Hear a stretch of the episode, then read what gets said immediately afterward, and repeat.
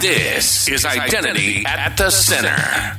If it has anything to do with IAM, this is the go to podcast.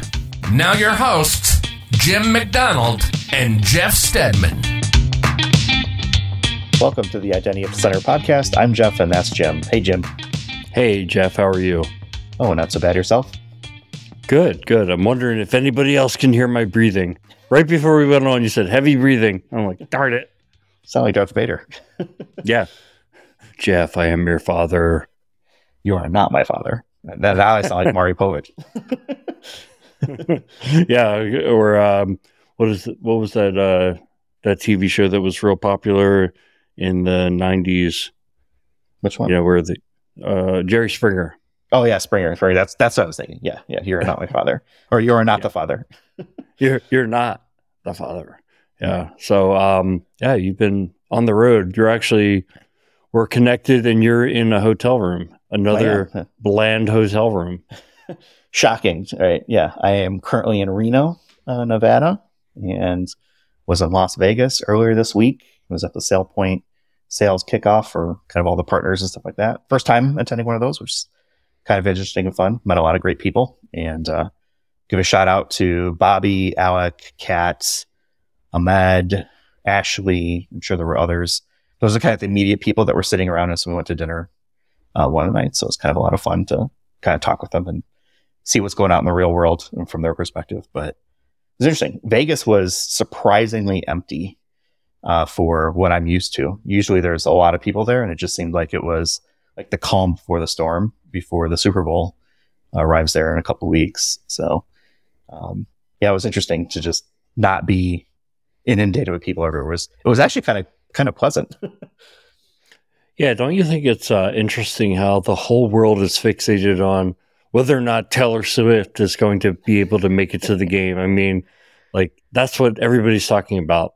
Did you see that the embassy in Japan put out a press release? Uh, I read this this morning. They put this out that basically says there is plenty of time for Taylor Swift to make it to the Super Bowl and because she's playing a, sh- a show in Tokyo the night the, the night before, but because of time changes and stuff like that, if she leaves after the show, she should be getting there in plenty of time. But there was like concern that, you know, would she be late? Will she cut the show short to try and make it? I mean, this is just, it's gotten pretty ridiculous. I've never, I don't think I've, I can't remember last time there was like this phenomenon around somebody, an individual that was really impacting the NFL world, which is kind of crazy. What do you think of Taylor Swift? Are you a fan? Nah, I didn't. I don't really care one way or another. I'm sure she's a talented singer and songwriter, but I don't really listen to anything. Yeah, yeah. I, I think she has some catchy songs that I like, and but you're a road warrior. Um, mm-hmm. You're, I mean, like I used to say, I've been a road warrior for 20 years, which I kind of feel was true. I mean, I wasn't like the elite traveler like you are today. But I mean, I was one to three weeks on the road every month for like 20 years. But you're like, you, that's a lot. You live out of a, out of your suitcase now. Yeah, I think it's just that's. I, th- I think that's kind of a little bit of my role at the moment. So kind of a utility player doing what I need to do, but um, definitely not something that has been historic, historical at least for me. Last year is really kind of when it picked up, but I enjoy it. Gets me out talking to people, which is what I like to do, and talked to a lot of really smart people. Got to have a really nice dinner with uh, friend Bert, who I used to work with uh, way back in the day, and kind of listen to him. I am trying like heck to get him on the show. um, we actually were sitting there, we were talking over dinner and just kind of catching up because it had been a while since uh, we'd seen each other. And he's he was talking about keeping your vendors accountable and honest and making sure you get the most value out of the products that you're buying. I was like, that's it. That's our episode right there. So, um, yeah, that's, that's one I've been working on for a while. And hopefully, Bert, if you're listening, we got to get you on, man. yeah, let's face it. Bert is, sounds like he's the, he's the person or exemplifies living in the real world of identity. He's the practitioner out there making it happen. And kudos like to he doesn't even like think himself as an identity person. I mean, he's a, he's a CISO and that's how I mean I used to work for him back in one of my prior roles. And, you know, I, it's, it's interesting. You know, it's like, well, I don't really, you know, I'm not, I'm not an identity It's like, yeah, we but we talk about so many other information security things as well, right? Identity is part of information security. It's one of the, in my mind, one of the pillars from a security strategy. Like there is, you could say there the are things we can talk about. It is at the center for sure. we heard it from NIST. Yeah, we were so you know Ryan having from a NIST convers- says identity is at the center. Yeah, R- Ryan. Ryan. Um, last episode really nailed that. Mhm. Um, but we were talking about. I was in a meeting. I think I was with you, and someone was talking about, you know, Microsoft and all their different offerings, like uh, a Venn diagram of overlapping. And I was thinking to myself, yeah, I, I know what the center of that Venn diagram is. It's the identity. Yeah yeah i mean, it's everywhere. You can't escape it. Like, what industry do you specialize in for identity? Uh, all of them. Every industry uses it. So, I mean, that's obviously maybe my selfish view of the im space, but everybody is doing identity. And Yeah. there are a lot of overlapping use cases. You know, I hate to say it, but not everyone is special, right? Um, there are certainly some unique use cases, but there's a lot of common things that stretch across no matter what industry or vertical or size of organization. Everyone is dealing with things in the identity world. Yeah, so we've been teasing this episode for a while. It's the five questions that we we were asking people to uh, leave us voicemails with questions. Um, we got a lot more than five.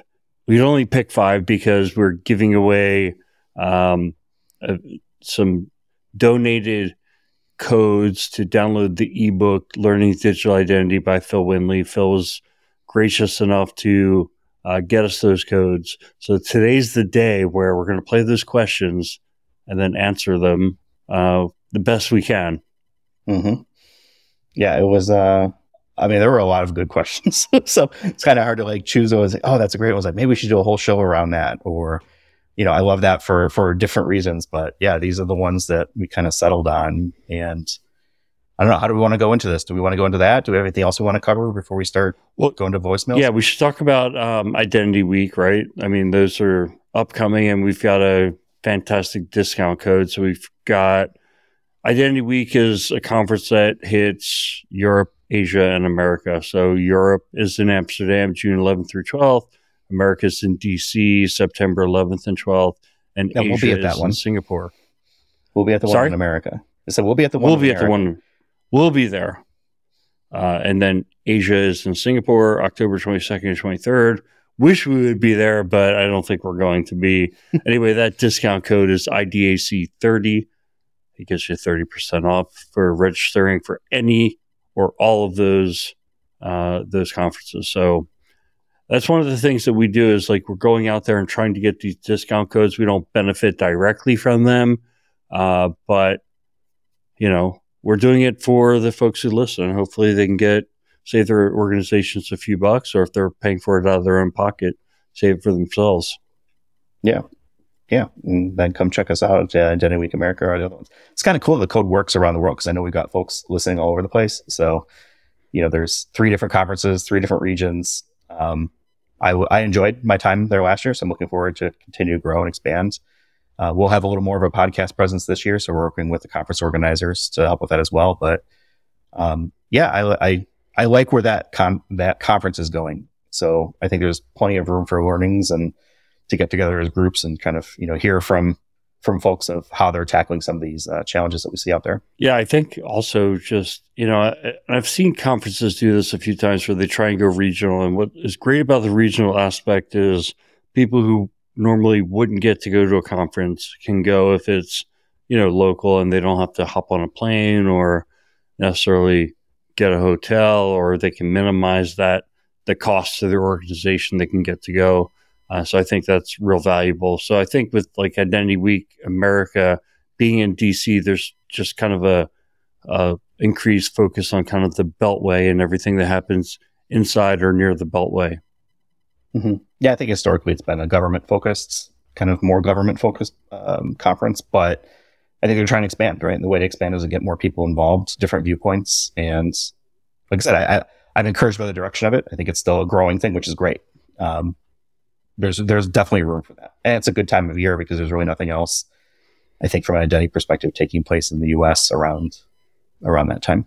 Now, before we get into those awesome questions, I know you had found this post on Reddit. You sent it to me during the week, and I was just like, "Oh, that's really cool. We need to talk about that during the podcast." So, why don't you tell everybody what that was, and then we'll jump into the questions. Yeah, it, I just happened to randomly be scrolling through Reddit, as one does. I'm mostly a lurker, and I subscribed to the uh, identity management subreddit.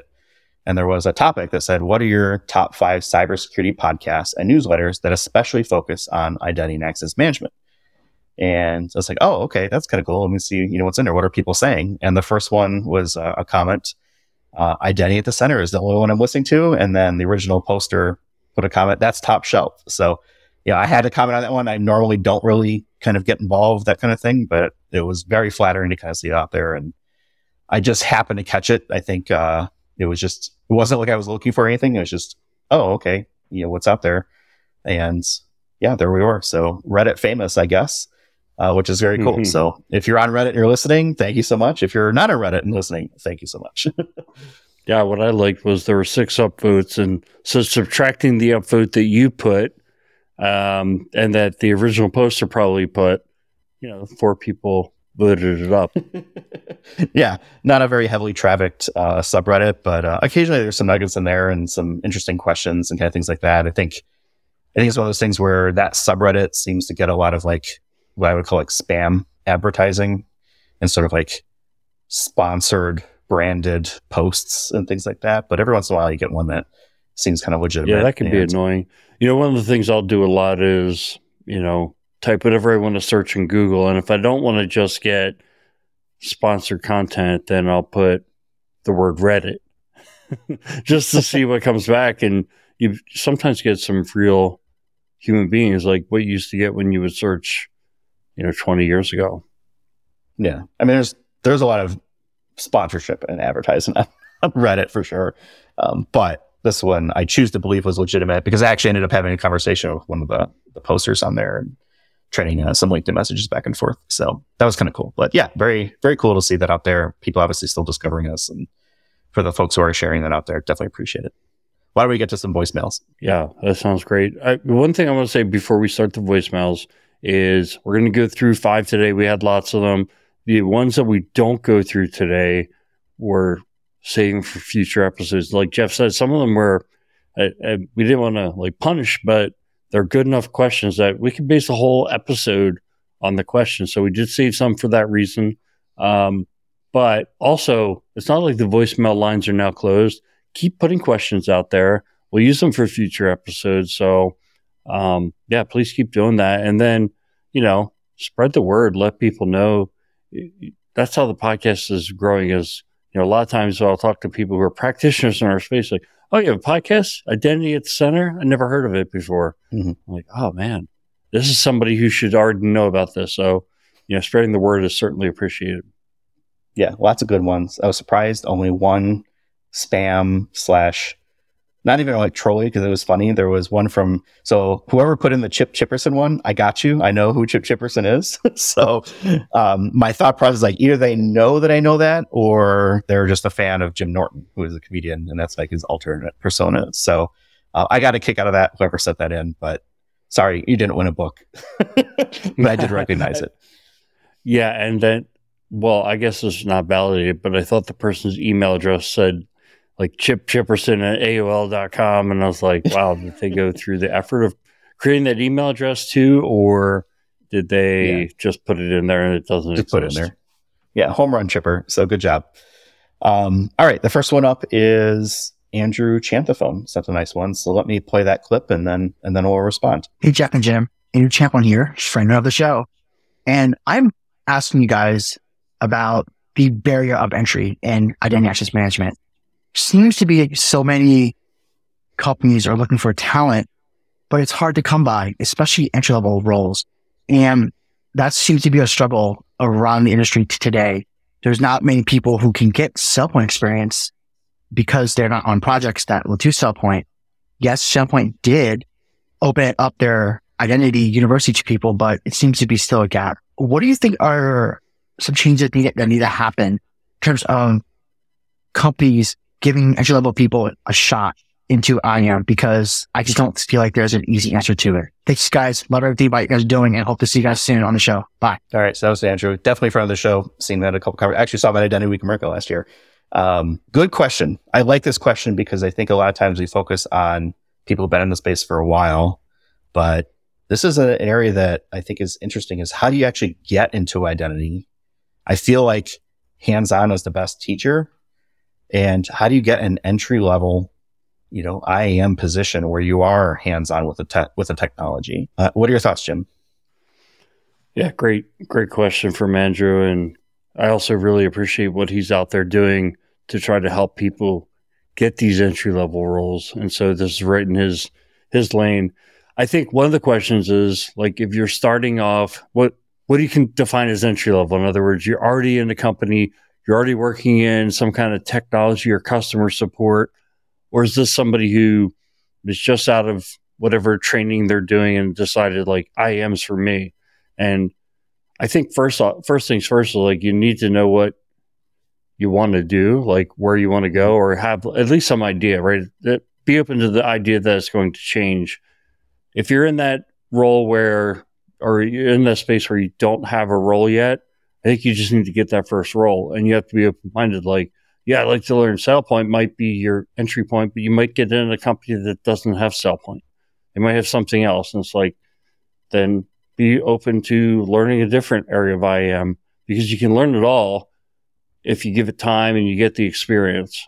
If you're already in a role and you want to move up within, you know, be willing to take on new opportunities and learn outside of work I know everybody's life situation is a little bit different, but most companies don't want to pay people to just sit there and learn, right? They want to pay people to do a job. So you, are going to have to spend some of your own free time kind of improving your skills. Um, I think getting those years of experience under your belt, that's key. Um, I think going and doing a good job, that's key. And keeping your eyes open and being somebody who is a sponge and is learning. Um, those are all the the keys to kind of building yourself up. You know, I think everybody kind of looks at us like, oh, a SailPoint engineer, they can make six figures.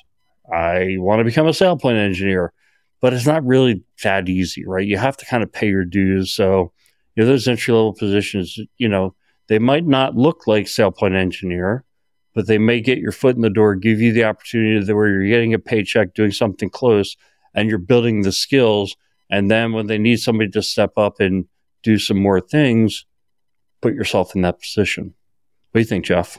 Yeah, I think you've got to be able to, you have to really invest your own time into this. No one's going to hand this to you. So I think you're going through training, you've got to work your network, trying to find those, those entry level positions. I think sometimes if you're doing like a career change or a career pivot, you've got to be willing to take a step backwards.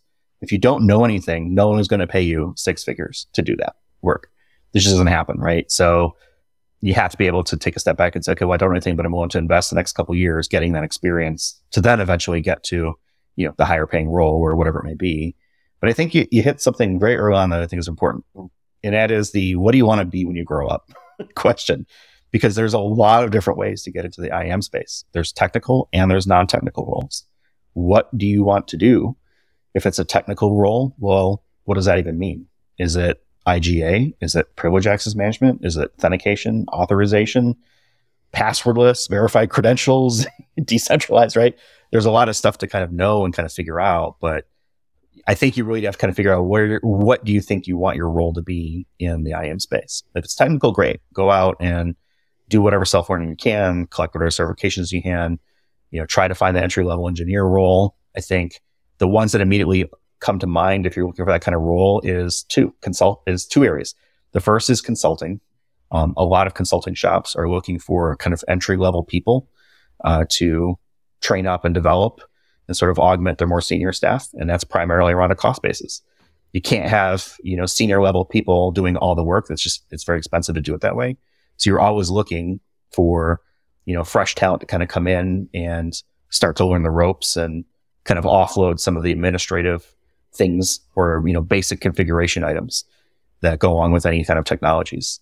Uh, the other is actually going to the technology companies themselves. Um, if you've you know a lot of these folks are looking for sales engineers and for level one supports and people they can train themselves. So if there's a, a, specific technology that you're looking at, check out their website and see if they're hiring for those types of roles. Um, you know, that's another option that, that you can take a look at. But I really do think you kind of have to start with what are, what do you want to be when you grow up in the IM space? And then figure out what you need to get there. The role that you start with may not be a 100% match, but if it puts you in position to either get to that, you know, whether it's with that company or another, um, I think you've got to figure that out. And that's different for everybody. Everyone's got a different situation. I think there are also some certain intangibles that if you have these things, you're more likely to get a position I really want to be a part of a team. I really like to encourage others and, you know, provide leadership wherever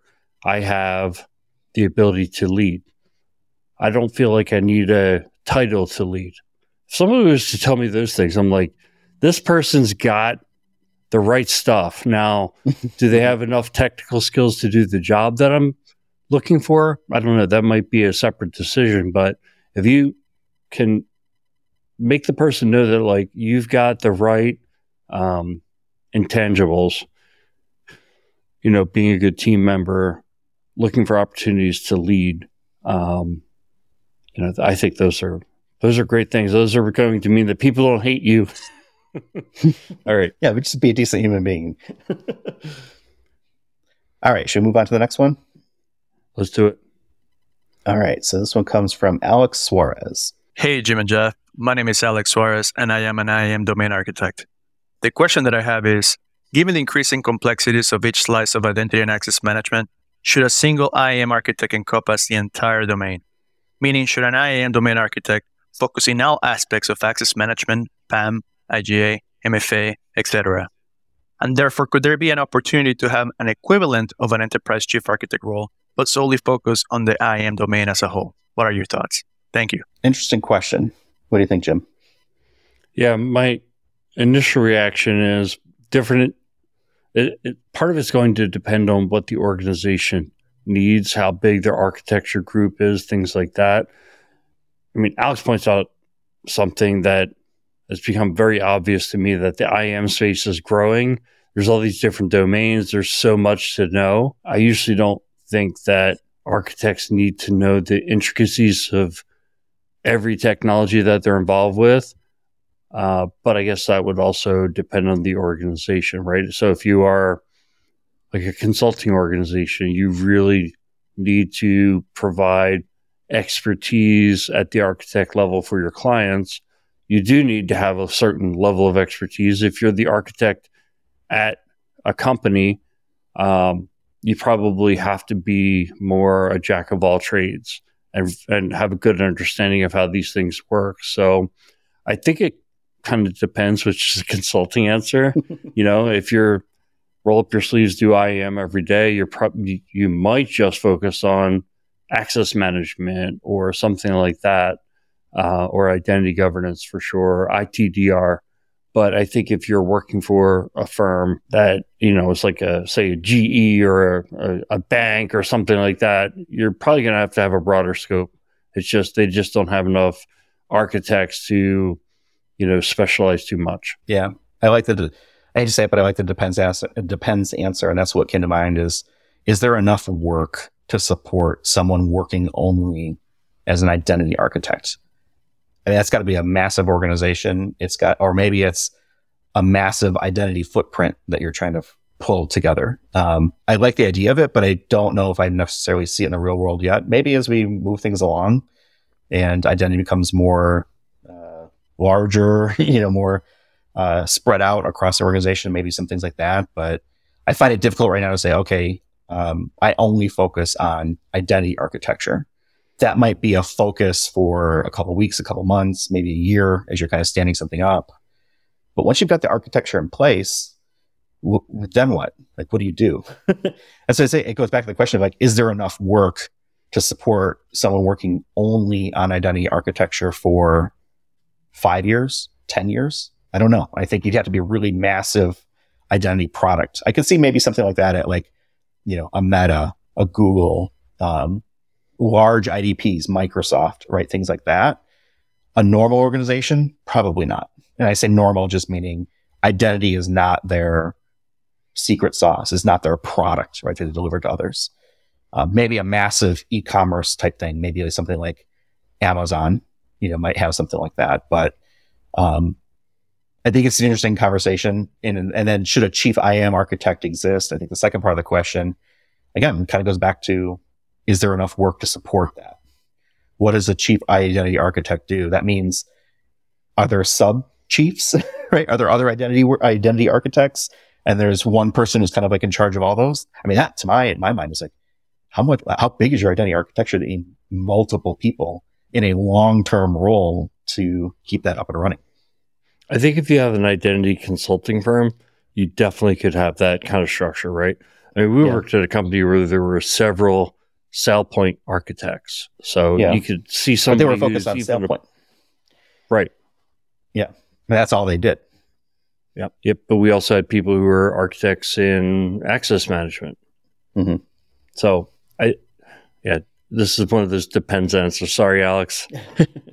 yeah, I hate to say it, it depends. I think if you understand the identity space and you're able to combine architectures and understand how authorization, authentication, privileged access, identity governance, ITDR, you know, all that stuff kind of comes together. I think that's great. That obviously, you know, makes, I think it's very valuable to have that skill. I just don't know if there's enough.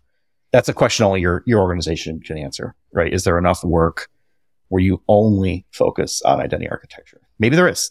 Uh, and I'm happy to be wrong because I would definitely want to promote the identity space, but I, I, just haven't seen it yet where there's been one dedicated identity architect. Usually it's a shared architect type role where they, they know the identity side, but they also know some the other things going within the organization. Yeah, like an infosec architect who also yeah. understands like the logging architecture because you look at ITDR, it's it straddles that line between identity and threat detection. Yep. All right. Next up, we've got Tim Ritter. So here he goes. Jim and Jeff, Tim Ritter from Cloud Identity, wishing you guys a great 2024. I'm sure you guys have uh, great plans, both personally, professionally, and with the uh, podcast here. But wanted to uh, touch on the hiring front. Cloud Identity, obviously a global leader in IAM and PAM staffing. And um, some advice for uh, people looking out there. If you do have your current role, be grateful. Layoffs have created fierce competition uh, for roles, uh, for numbers, as everyone has seen on LinkedIn. And now is definitely not the time to be looking for that dream job. Um, if you need income right now, utilize your skill sets and look at roles that may not be exactly what you're looking for if you do need income. But the good news is, is our clients have projects starting and we're seeing identity projects uh, throughout the landscape that are getting underway. So we're anticipating around Q3, Q4, uh, you know, there'll be a good flow again on the hiring front uh, within the sector. But my question for you guys is with all these breaches happening and the introduction of AI, what do you think the most influential roles will be inside for 2024? Is it the CISO? Is it our technical talent, functional leadership? I'd like to hear your guys' opinion. But um, again, Wishing you guys all the best for 2024 and uh, hopefully see you either at Gartner IAM or Identiverse. Take care, guys. All right. So Tim's a friend of the show. Definitely snuck a commercial in there, but we'll allow it. um, anything that gets uh, identity people up and working and employed, I, am in favor of. Um, I think the first part of his statement really is kind of like the job market and competition and things like out there. I mean, I think that's it's a very competitive market that we're in identity. I think there's always people looking for folks, but I definitely agree that it, we've seen a little bit of a slowdown with organizations taking a step back. Um, you know, there's been layoffs that have taken place, you know, within the identity space as well. Uh, so I think I'm encouraged by it. I think last year a lot of this was driven by the economy, especially the first half of the year in the U.S. and starting to see that pick up. So a lot of things that um, people really want to get started maybe in first, second quarter of 2023, they kind of had to punt for a little bit uh, figure out what the U.S. economy is going to do. And it seems like Q4, and then now we're into Q1 of 2024. Um, I'm definitely starting to see that pick up as well. So totally get that. As far as the influential roles when it comes to AI and I am, what do you think, Jim?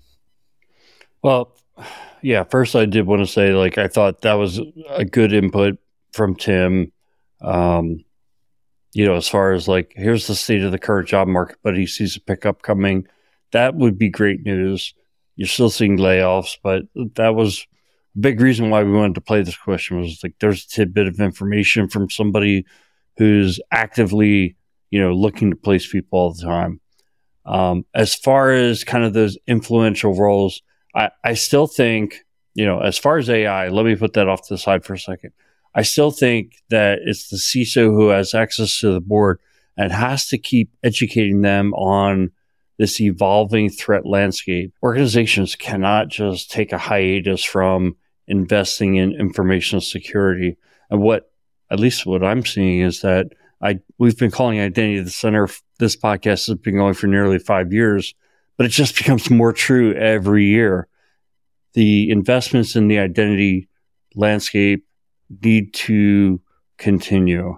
In fact, they need to increase. So it's those CISOs and them being able to influence and help the board understand that this is a real threat to the business. I mean, being shut down for a couple of days or a week, it's kind of like a, a death knell for a lot of organizations. So putting money into that is, tr- it really is an investment. It's not FUD factor either. I mean, we've seen organizations that, you know, go offline for several days when they they suffer a massive breach. So uh, I think they're influential, but everybody's influential. You know, the the engineers, the architects, they have a voice within their organization. They need to be letting the CISO know, here's what we're seeing. This is what's happening. This is, you know, the state of affairs that we're in. Um, you know, as far as like AI, the, the impact of AI, I think, is going to probably impact engineering the most, engineering and operations the most, because the role I see AI playing in identity is that we can do more with fewer people. So we can, you know, manage bigger landscapes, you know, or say with the same number of people, keep the same number of people, but basically have the software be able to do more and accomplish more and rather than taking a year to roll out a software platform, maybe it only takes couple of months, right? There's still more to technology rollouts than just technology. There's communication, there's user training, things like that. But I see AI impacting all those areas and making it easier to communicate effectively, to train people, as well as to manage complex systems at a larger scale. Yeah, I, you hit everything that I was going to say. anything else to add other than I stole your thunder. Yeah, you totally did. I, I, think you were thinking alike on this one. You know, influence in an organization takes many shapes and forms. So whether you are the CISO or you are an engineer, an individual contributor, or part of the board, I think being aware of how it's impacting not only you know life at large, but specifically for your organization how are you going to be able to leverage the capabilities that it has? What are the threats that you see that you need to defend against? Um, I think it's, I think it's an important area. It's definitely going to change the way that identity works for on a number of fronts. You know, my, I, we've talked about this before is how am I going to use AI to configure or set up connections between maybe, you know, different, uh, applications. Hey, I use a you know natural language interface, and it's using large language models to convert my basic statement of I want to connect this to that. Do it, right? And it, it, it's able to kind of infer that. How do you know that it's doing it correctly? Is it configured? Is it set up and secured correctly? Right? Things like that. I think that's still the area where I, I would imagine, especially engineers in this area, are really going to take a look at. Can you trust the model or the AI or whatever it is to do it correctly and to keep doing it correctly. And when it doesn't do it correctly, why did it do it wrong? What did it do wrong? And how do you correct that behavior going forward? And then, you know, I think that trickles up. And obviously, you know, as you, as engineers are talking amongst themselves and they're working maybe with the CISO or maybe they're working with the board, right? Wherever it is, I think that influence goes up front. But I think we've got to make sure that we don't get stuck in the FUD factor. You know, fear, uncertainty, and doubt is let's be honest and open about the benefits and the negatives, you know, that will come come with this and be prepared for it. So I think that's I think that's the only thing that I'll kind of add to what you just said. All right, let's get to Pedro's next. I like his question, so Let's hear it. Hi, I'm Pedro. I'm a cybersecurity architect based in Brazil and specialized in IAM. And my question is regard, regarding um, ITDR.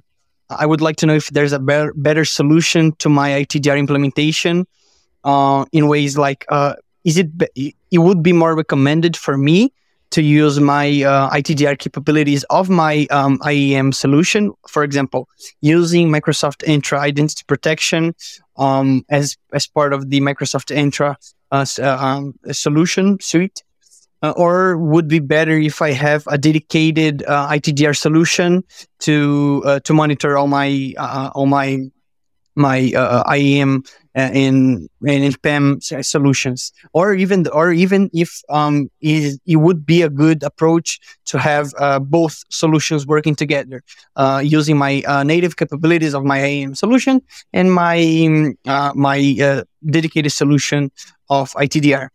Thanks. I think this is a question that everyone struggles with: is do you use what you've already got, and do or do you need to get something else, or maybe some combination? Uh, go, you go first, Jim.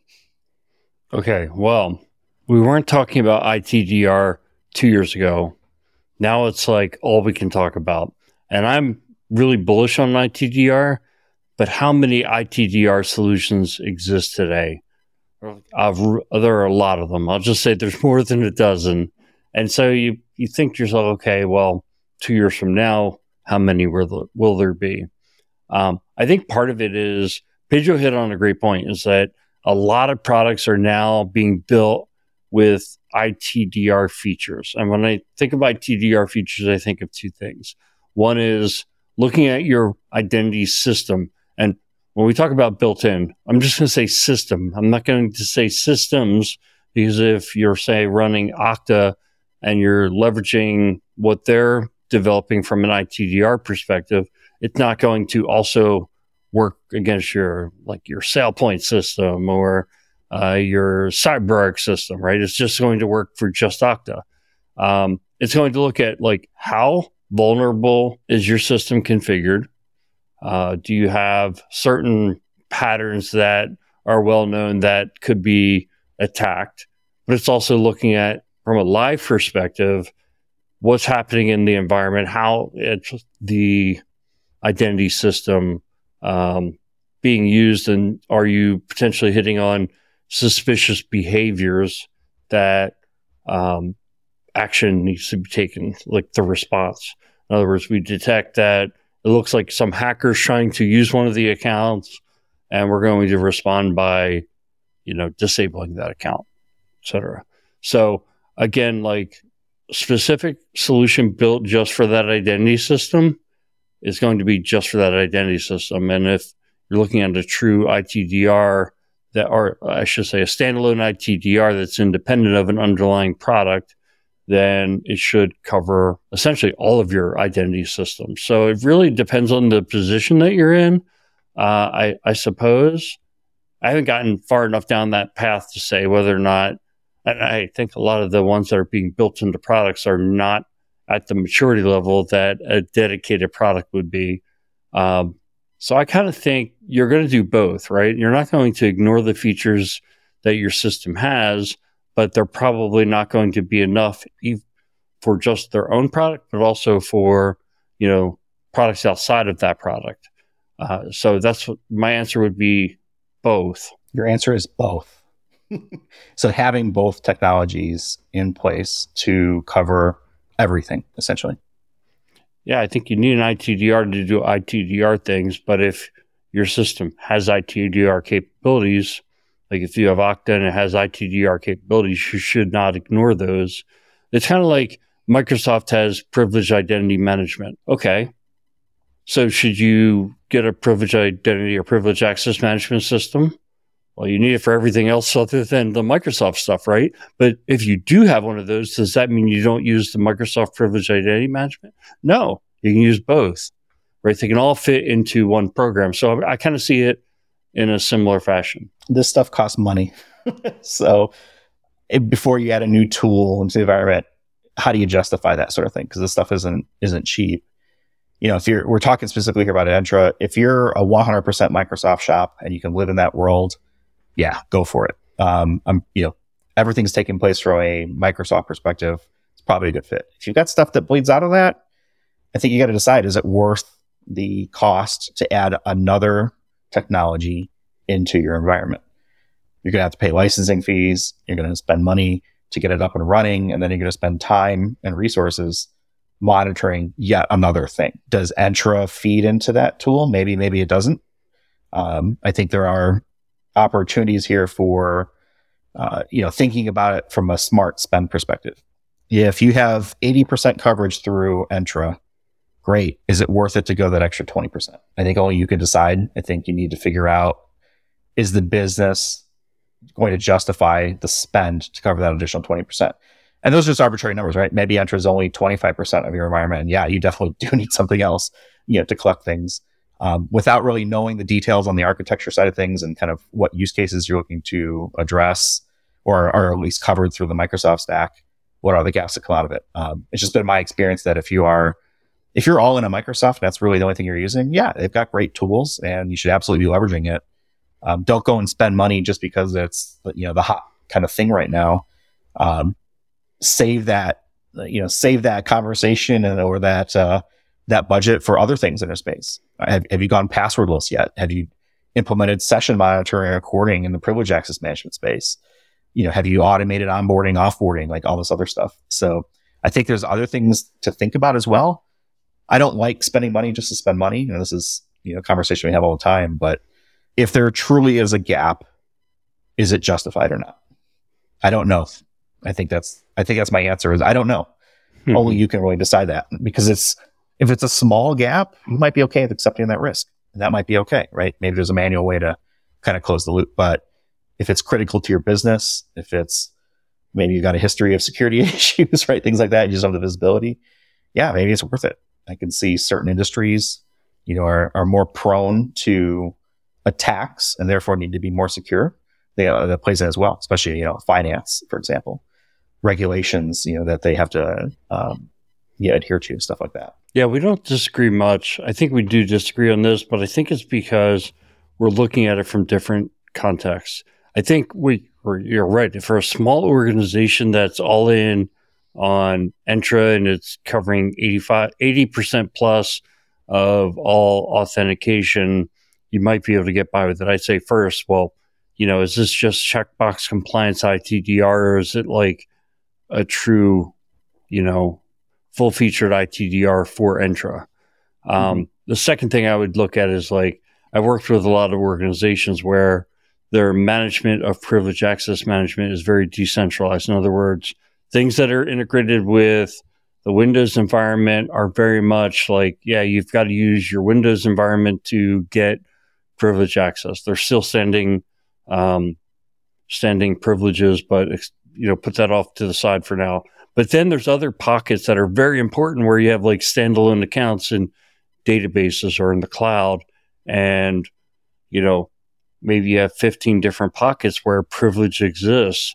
And I think potentially that's where ITDR could give you a way to have some central program of privilege management without having um, centralized command and control you know, when, when you're in one of those environments and like your mandate isn't centralized command and control, but at the same time, you have a responsibility to keep the environment secure. Monitoring is a fantastic way to do that.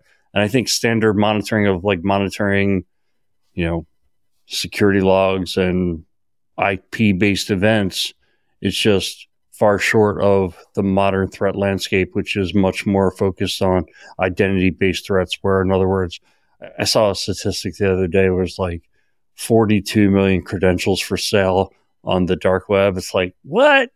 And they're probably like $6. yeah. they're, they're, cheap. they're cheap, right? And if they don't work, then you get your money back. Mm. I your doubt Bitcoin. yeah, I don't. I don't know if there's a if there's a money back guarantee on stolen credentials. Um, I look at it from a business perspective. You want to spend money. Tell me what I'm going to get for that money. Is it reduction of risk? How are you going to use the tools? I think a lot of organizations buy tools just because and then they sit on a shelf or they don't get full value out of it. I'm in favor. Look, if you've got the budget, go for it, right? I'll never say no to adding more capabilities.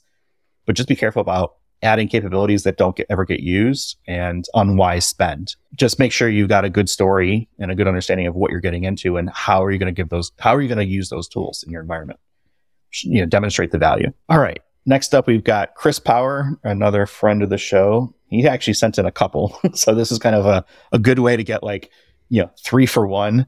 Um, the first one was around goals. So I'll play that here. Hi, Jeff and Jim. I love your podcast. This is Chris Power. Uh, we've talked many times at a couple conferences and really appreciate the insights that you give us. My question for the day is it is goal setting season for most of us in January, both on a personal level as well as on a department level.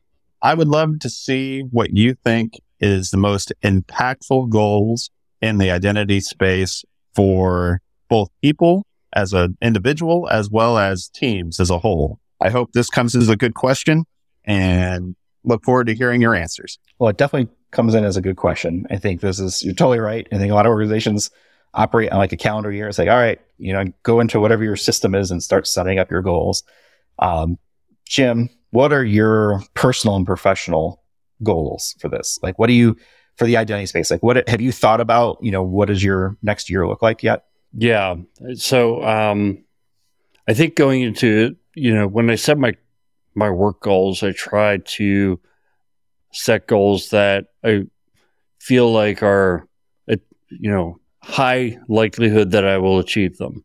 Because I mean, who wants to have that conversation with your uh, career advisor at the end of the year and you haven't achieved your goals? So that would so try to set. This is the art of, of business bar. goal, HR, you know, HR goal setting, right? Yeah, you got to pick something that's like good but attainable, right? Because you don't want to miss those. Not sandbagging, but you know what I mean, right? Um, for personal goals, though, I think it's good to make them, you know, aggressive. I think that you should be thinking about big things, and you know, I've got a, you know, a lot of goals for the podcast and getting out there and building my network.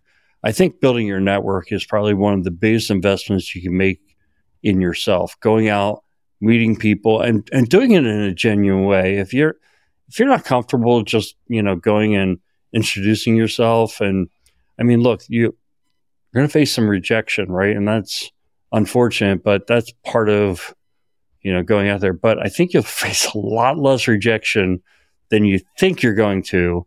And you just go up and like, you know, insert yourself in a conversation or just stand, you know, there's a circle of people. There's Ian Glazer and some other uh, folks that I follow on LinkedIn. And, you know, I'm, I'm not at their level. I, I mean, I kind of had some of those thoughts early on, right? Like, but then when you go and you stand there and you meet the people, they're, they're totally normal people and very welcoming.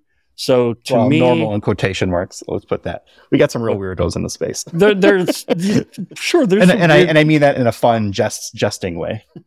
Absolutely, but you might consider yourself a weirdo. So I'm definitely weirdo for sure. yeah, but welcoming is is definitely true. And the more I reach Absolutely. out for guests for this podcast, I mean, I I can't I could probably count on one hand the number of times I've been rejected by people to be a, a guest on the podcast. And you got to remember, at one point, we probably had like 50 subscribers, you know? I mean, yeah, so. it was zero. yeah, we started with zero. Sure. So, anyway, that's my goal is to, you know, build my network is probably one of the biggest ones. And I really want to see the podcast, you know, we, we doubled our listenership every year since we've been around, Jeff. I want to mm-hmm. do that again this year. It gets harder yeah. every year, right? Because the number gets bigger, doubling it uh, At some point, we'll hit critical mass too. It's like there's only yeah. cer- there's only so many people who are interested in identity. Eventually, get to eight billion, and you're like, wait, everybody yeah. on Earth listens to Identity at the Center. Yeah, my goal is to show up in Google News as having signed an exclusive 250 million dollar contract with you know some audio firm, right, to do the podcast. Yeah. What's a good Joe, goal Joe for the? yeah, what's what's a good goal for a team? So if I'm an IAM team, what's a goal that I would be setting? Like, what's impactful to improving IAM in an organization? Well, it's got to be about the business, right? You got to achieve things for the business. I think you can have, like, I mean, look, we all want to have team building exercises and everything, and those are important, but I don't really think those would be goals that you would set that that Chris was talking about. But I think like achieving things that are actually impactful for the business would be right. And I think, you know, trying to focus it on like improvements and metrics that are actually you can measure against, I think that's important. What were you thinking about? I guess I was thinking about it from like a maybe a capability standpoint. We keep hearing about everybody hates the password. Set a goal. Go passwordless. Enable it for some population. I feel like that's low hanging fruit at this point. It's built into a lot of the IDPs that a lot of us are using already. There are specific tools and vendors out there that offer, you know, maybe enhanced versions of that.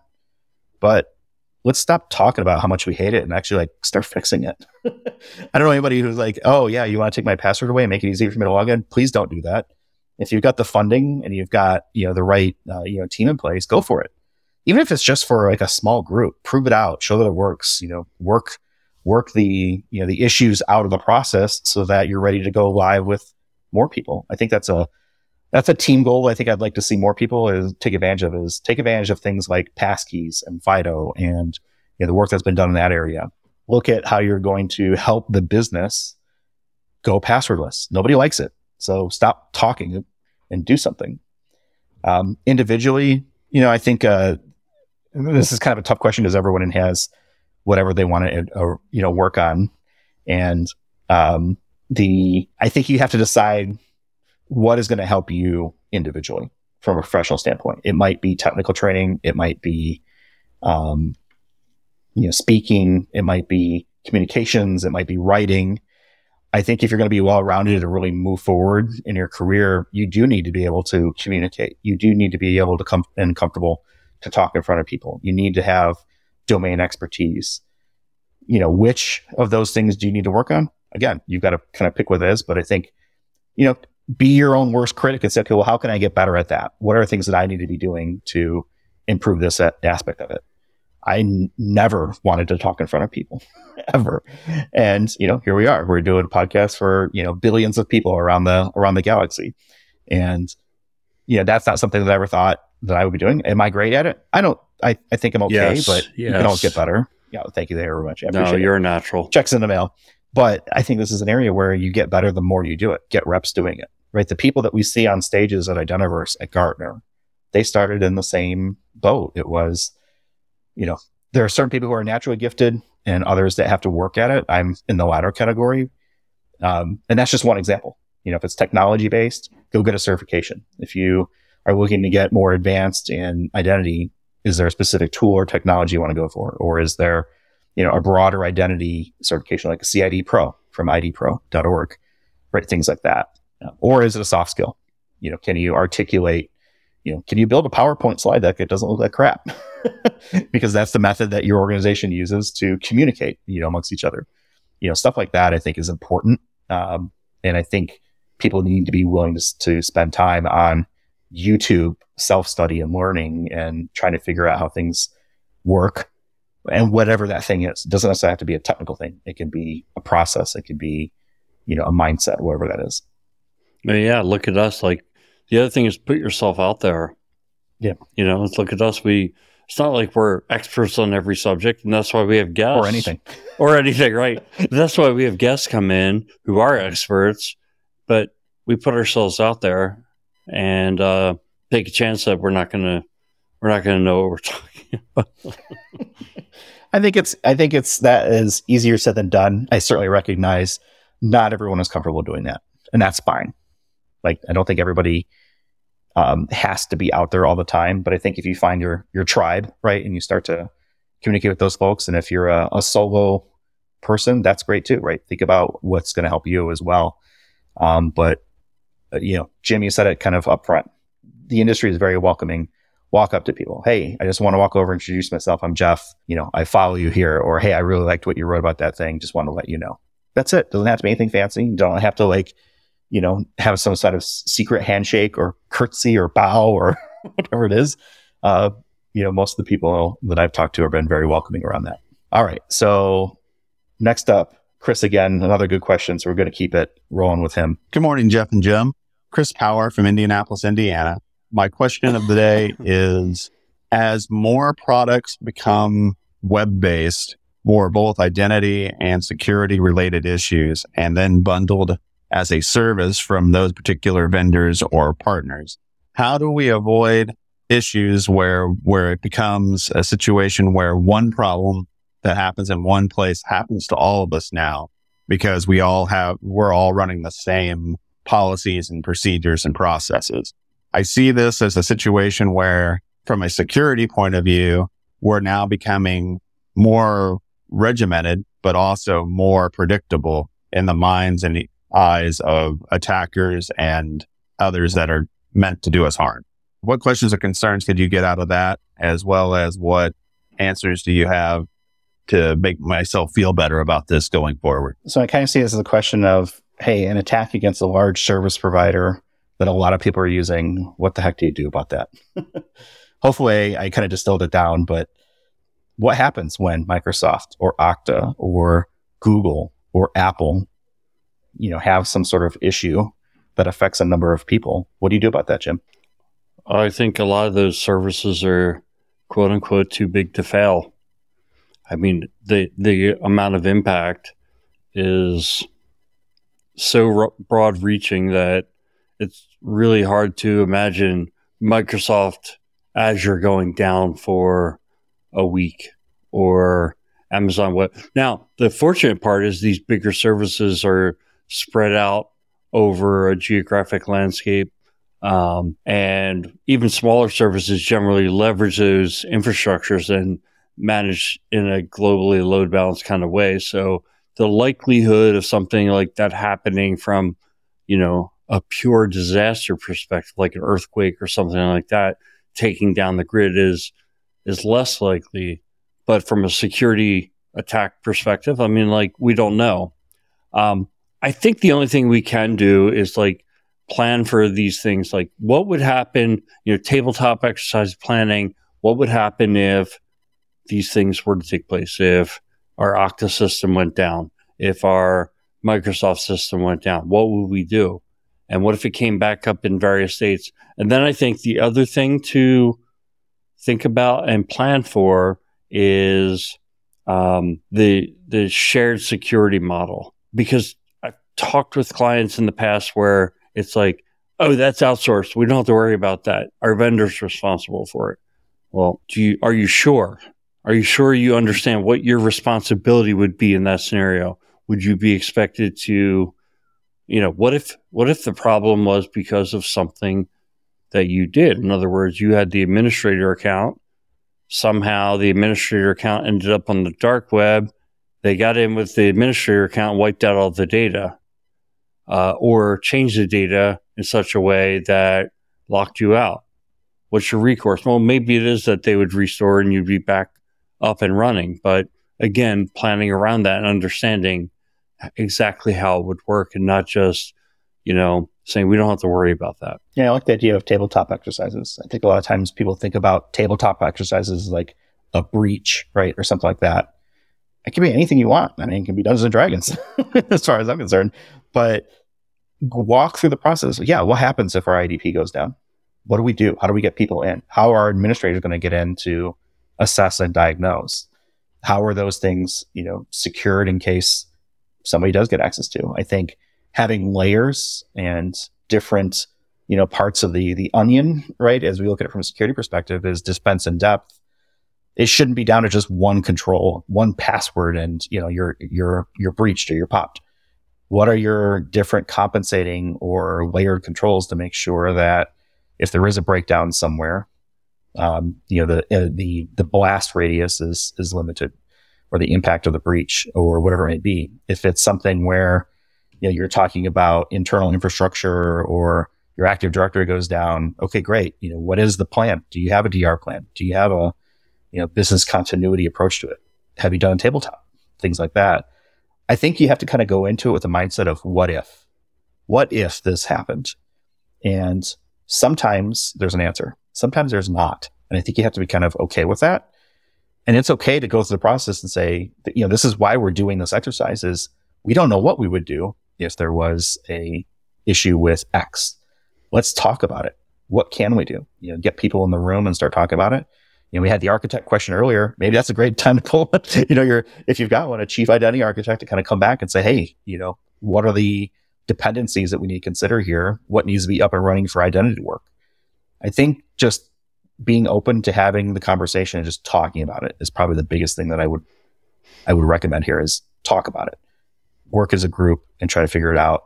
There are there may be levels of survival that you're willing to accept for a certain amount of time, and that might be okay, right? We have limited processing capability or limited functionality, um, you know, things like that, and that might be okay. If it's a mass out, you know, outage, you know, Microsoft gets picked on a lot, you know, Teams goes down, you know, half half the organizations can't do anything, you know, from a meeting standpoint.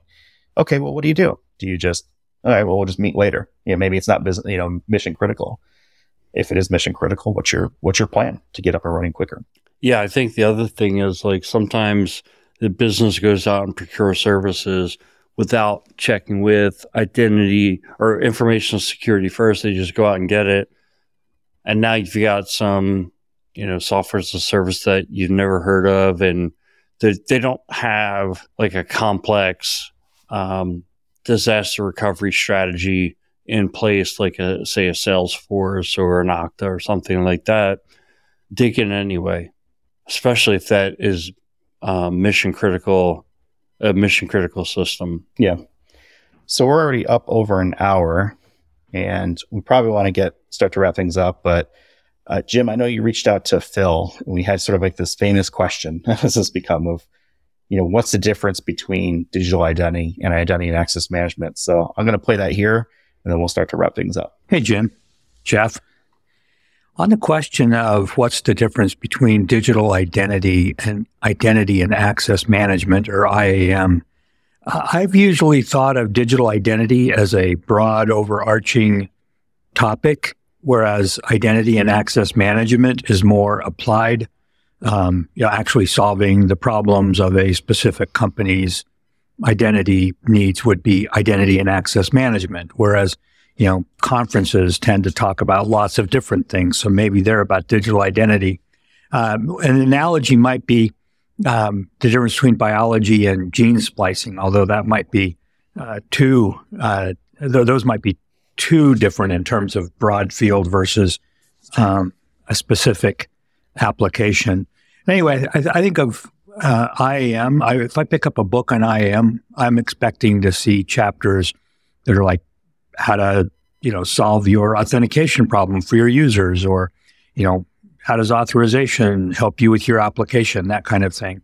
Whereas in a uh, digital identity book, I'd expect to see, you know, maybe a broader coverage of what are the problems of digital identity, how do we solve them, you know, what are the basic technologies that we have at our hand in order to do this. So that's how I think about it. So I think uh, Phil kind of aligns with kind of what I've been thinking is I see kind of like digital identity as the top, as sort of like the macro uh, concept or discussion.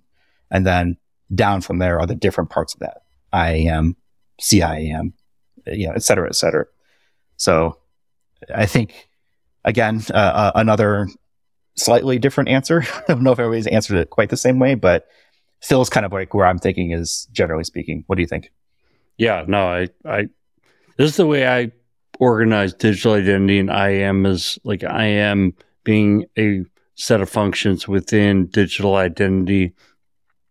I, but I still go back to that original episode that we did where we had like five practitioners kind of come on and answer this question, and one was Adam Mikeal from Texas A&M University, and he took the opposite approach, which was IAM is at the top, and your record, Jeff Steadman, is your digital identity within my identity and access management ecosystem. And I thought that was really interesting. And I'm not I'm not putting myself in a position to say that either one is right or wrong because I don't think that there's the set answer that everybody agrees with yet. Yeah, context matters. I, I absolutely get where he's coming from and totally legit, totally valid. um, I'm not gonna I'm not gonna go either way with it. I think context matters, and I think based on your use cases, you might have a different you know viewpoint of it, and that's great. I think that's a great part of, the idea of the IAM space is, and probably maybe a little bit of the frustrating part is like we just we're really good at like disagreeing and not coming together with like, yes, this is what this means and we've settled on it. And then that doesn't happen and it changes. and then we're like, okay, well, what do you mean by identity? Are you talking about physical identity, digital identity, your, you know, your persona online or in your wallet, or whatever that might look like? So, um, makes it for an interesting uh, industry to be in. All right, let's go ahead and wrap up on a lighter note. And in keeping with the trend, since Chris sent so many, um, we're going to play his lighter note. Um, and he actually called it a lighter note. So I, I feel like we're okay with that. Um, we'll let him ask the question and then we'll answer. Hi, Jeff and Jim. This is Chris Power from Indianapolis, Indiana. Really enjoyed the podcast. For a lighter question, I'm going to ask, what is your favorite IAM analogy? Recently, I heard identity is like gravity, which has really resonated with me, as well as identity is the nexus between security and IT. What other ones have you heard that really seem to sink in?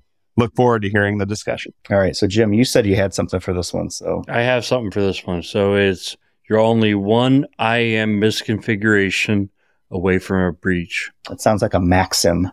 Like, Yeah. this is like a truth. It's like in a book. I think you could probably convert, convert that into like a haiku or something like that. Oh yeah, that's a great idea. But I yeah, I know it's not really it's not really an analogy. But I heard it on another podcast and I was like, I've been saving it up to use it on our podcast and you may hear me say it again. Puts a lot of weight on the IAM practitioner, like, oh man, one misconfiguration. How many configurations do I have in my environment? 1000000s Mhm. Um, so I don't know that it's a truth. It's kind of a truth, but it also puts a lot of pressure. If it is the truth, then it, it puts a lot of pressure on the IAM practitioner. what was that other podcast? Let's give them some credit. Uh, that was the Google Security Podcast with Anton, and I can't remember his last name, but really good podcast. Especially if you're in the if you're doing things in Google, right? I mean, because they do talk about Google Cloud and Google out Google Suite, is G Suite. Yeah, G Suite or Workspace. I think they had a few different names, but I get where you're going with it. Yeah, Um, yeah, I, I I like to tell stories. I like to try to distill things down and help people understand it. And I think the analogy or the example that I'll tend to use is there's a couple. There's the story of how we get into an airport. So if I'm trying to say, look, identity's like this, right? You're trying to do this thing. It's look, if you're going to go on a flight, you have to show ID. You have a credential. You have a boarding pass that gives you authorization to go to get onto a certain plane a certain gate, right? And there's a bunch of different steps to go through there. And I think, you know, the analogy for me is like this is this is what identity is. It's a set of, you know, rules and structure that get you to where you need to go in a safe and secure manner. Um, another one that I'll use is sort of a story of around like a um, a sports arena. Same idea, right? You've got tickets to get in. You've got seat numbers with where you're authorized to sit. Certain areas that you really can't go. You shouldn't be on the field, right? That's privileged access. That's only for for the players or coaches or you know other designated admins, right, so to speak. Uh, you've got cameras maybe in a corner that are counting where people are going or tracking things, right? Maybe that's behavior analytics. Maybe it's ITDR, right? Maybe it's flow that you're seeing. Hey, what's uh, a lot of people are going to the hot dog stand and not as many people are going to the sushi stand. Let's try to shift balance, right? Things around that using kind of metrics. So I think there's there's a few different analogies, but I like to base it on real life things that I think people easily understand. I think probably the most common one is like the house, right? You've got a key to get on the front door, and then which rooms can you go into? I think you, whatever it is, I think you've got to be able to make it something that's relatable to your audience. So I like to use a few different examples like that. I, I like, I, I'm trying to figure out the identity is like gravity one. I'm not sure what that means. I'll have to look at that. Chris, next time, next time we chat, um, maybe at Identiverse, you can walk me through that one. I like, I, I it sounds cool. And I want to understand it if, before I start using it.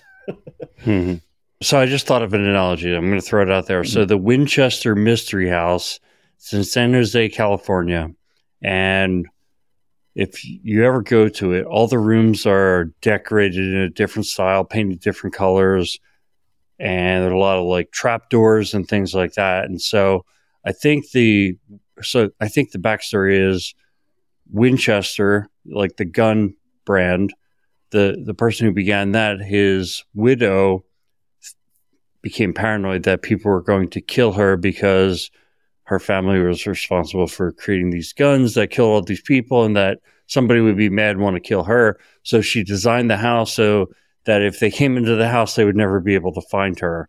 And so where I've used that analogy from an IAM perspective is when you kind of come in and company's got all these different portals, like think from a customer perspective, all these different portals and you never know if you're in the right one and they all look a little bit different and trying to get down to a more common layout. Um, you know, the rooms feel the same. You have one key to the front door, cetera, et cetera, et cetera. So I like that one because it, it it's an interesting story. You can kind of start with that and it's entertaining, right? You're not going to lose, hopefully you don't lose people right away. I think that's the, the one thing is you want to keep people's attention. So I like that one. That's a good one. Yeah. You have to make it relatable, especially when you're presenting about IAM to people who don't know IAM at all. Yeah. Like us, we're dummies. Um, let's What's go and wrap it up. um, I, I, really appreciate everyone who sent stuff in. Again, it was there was lots that came in, and you know, Jim and I had some difficult decisions to make. Um, Jim, you're in charge of reaching out to you know our winners. So Andrew, Alex, Tim, Pedro, and Chris, be on the lookout for messaging from Jim, how, how you can get a copy of the of the book from Phil. And let's see, we're on the web, idacpodcast.com. We're on Twitter, X, whatever it's called, IDAC Podcast. Mastodon at IDAC Podcast at infosec.exchange. We're on LinkedIn. Keep sending those messages in.